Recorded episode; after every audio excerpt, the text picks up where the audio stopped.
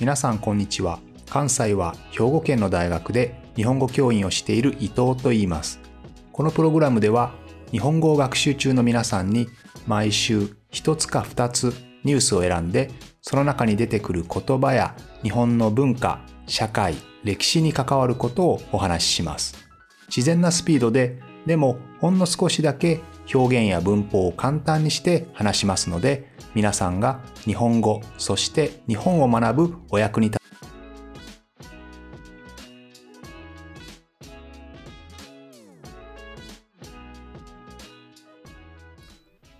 皆さんこんにちは今週は先週に引き続き私の元教え子の内モンゴルからの中国の内モンゴルからの留学生のインタビューの続きをお聞きください。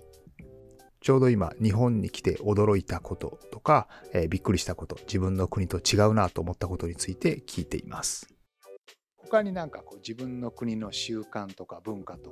違ったなみたいなところあったら教えてください。そうですね。まずすごい直感的なことっていうと食べ物が違う食文化が違うっていうのが最初から感じててあの日本に来る前に本当になんかお美味しい刺身食べたことないんですよ。できたら初めてお魚美味しいなって思いましたし逆にあのさっき私も申し上げたうちのうちモンゴルのあの食文化はすごい羊肉とか牛肉日々食べてるような文化なんですけれども日本に来たら逆に羊肉が売ってないっていうようなショックを若干受けてましたね。うん、はい、なるほどね。ぱりこう日本は特にまあ関西はそうですけどやっぱりこう薄味でこう何もせずにこう生で食べるのが一番こう高級なというか一番良い料理。なので日本語にこう煮ても焼いても食えないっていう言葉がありますけど要は煮たり焼いたりする前に生で食べるのが一番いい。でも生で食べられないから焼いたり煮たりしましょうっていうのがあるのでまあその意味ではこう新鮮なものは日本は強みだと思うけど逆にこう中国でねこう油を使った料理とかはすごい美味しいですよね。はい、うん、うん、そうですね。味が濃いですねやっぱり。うん、めちゃくちゃ辛いしね。はい、それはいつも不思議ですけどアジアの中で日本人だけかな？これだけこう辛さに弱いのは。うん、そうかもしれないですね。中国も全般的にみんな大体辛いもの好きですよ、ね、そうですね。私は辛いもの全然無理なんですけど周りの日本の方も中国の方もよく言われるのが本当に中国人ですかってツッコミされますよね。なるほど。あじゃあたまにはこうアリーさんみたいにちょっと辛いものが苦手な中国の方もいるんですね。たまにいますね。うん少ないんですけど。少ないでしょうね。はい、ね周りを見回しても韓国行っても中国行っても東南アジア全部行ってもみんな辛いもの好きだから 不思議ですね。アジアの中で特に辛いものに弱いのは日本人ですけれど、まあ、お酒もそんな気がしますね、えー、日本人が一番平均的にはお酒、アルコールに弱いんじゃないでしょうかね。まあ、それ以外にもちょっとアジア、同じアジア圏ですけど、まあ、日本っていうのはお茶とか紅茶とかね、まあ、いわゆる緑茶とか様々な種類の飲み物がありますけれども、特にお茶ですけど、ほとんど砂糖入れないですね。一部南の方ね、例えば沖縄とかだとウーロン茶が甘かったり、麦茶が甘かったりしますけれども、基本的には日本国内レストランとかでお茶を頼むと、え基本的に甘くないものが出ますね。緑茶、グリーンティーも甘くないですよね。ただ、やっぱりアジア圏でも外に出ていくと、まあ、グリーンティーでも紅茶でも、あるいは普通のね、茶色いお茶でも、ほとんど甘いですよね。むしろ無糖のもの、砂糖が入っていないものを探す方が難しいと思います。このあたり少し日本はアジアの中でも特殊かなと思ったりするところですね。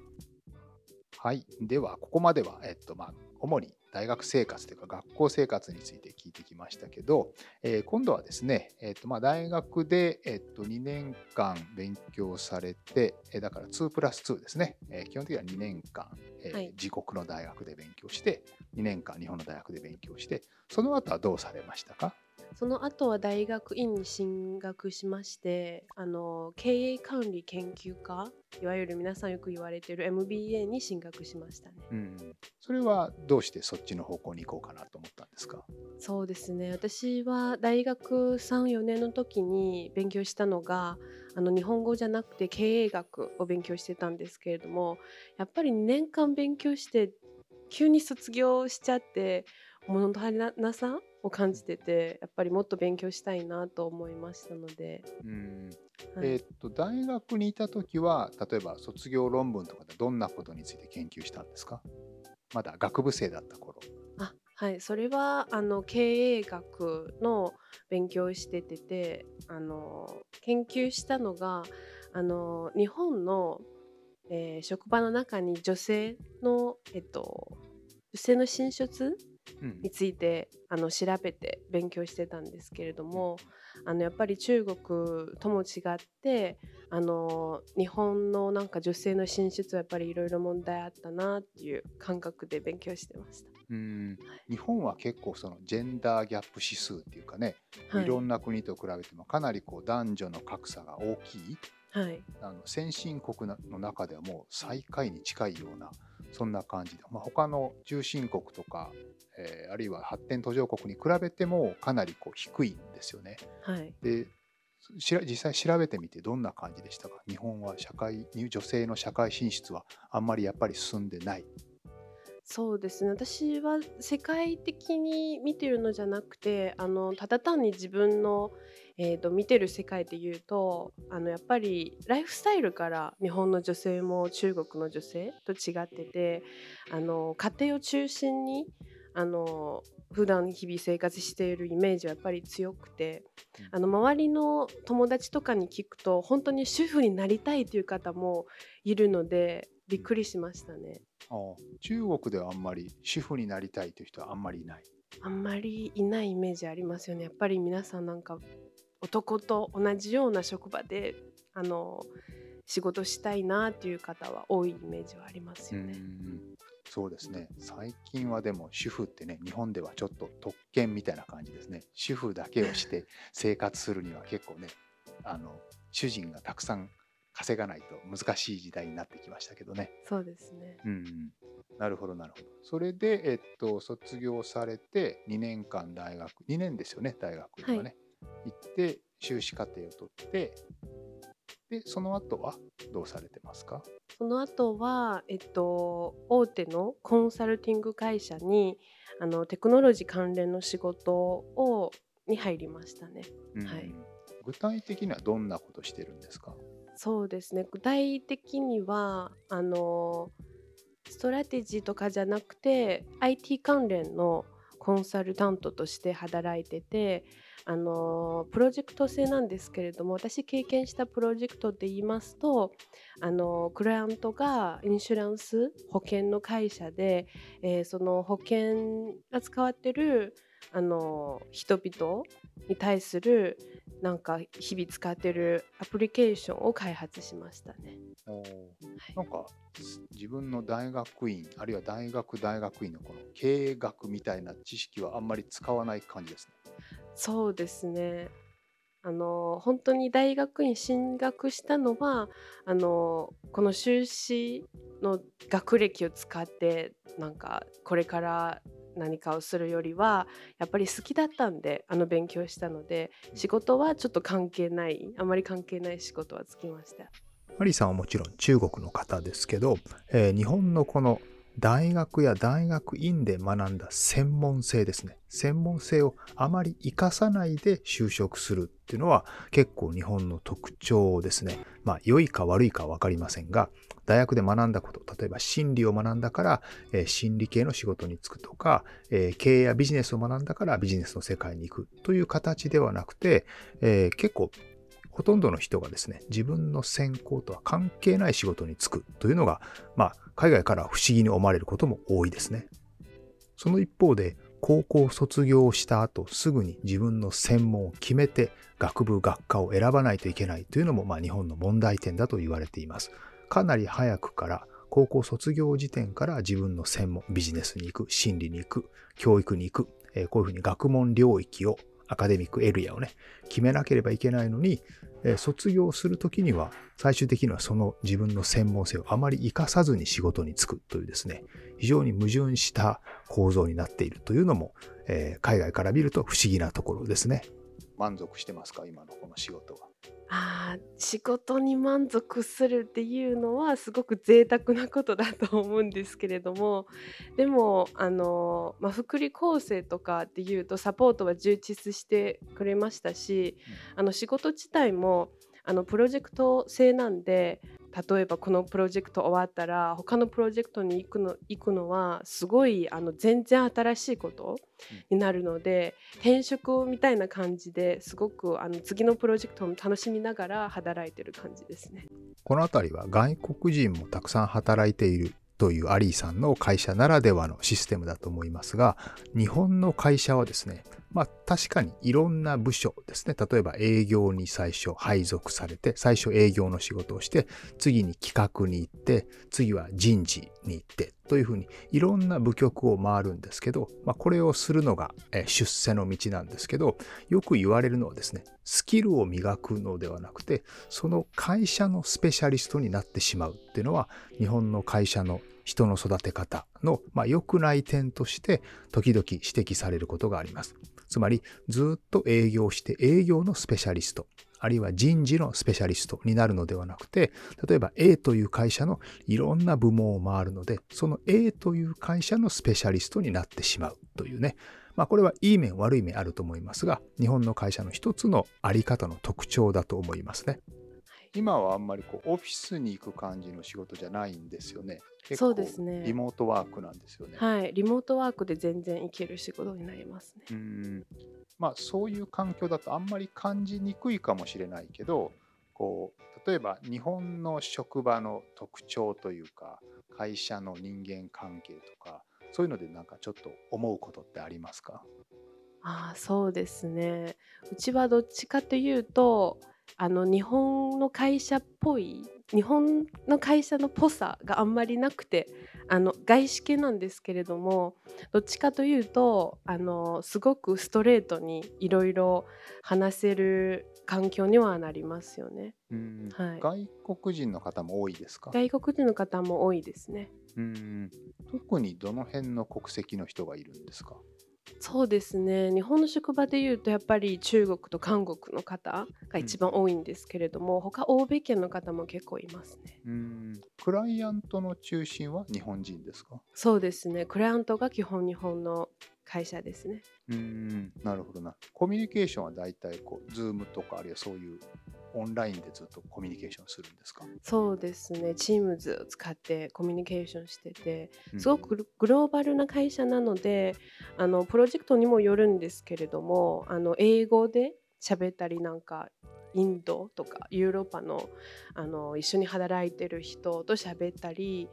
この辺りやっぱり留学生ね、外国人なので、まあ、日本に来てもちろん日本語と自分の母国この場合アリさんの場合だと中国語ですけれど、まあ、日本語と母国語を期待されるんですけどやっぱり多くの留学生たちあるいは外国人たちは日本で就職するとやっぱり国際的な仕事も任されることが多いのでそれプラス英語っていうのは今後は必須になってくるでしょうね。クライアントとかそういう人の中には日本語が全然喋れない人もいる。日本語あんまり喋れなくて英語であのクライアントと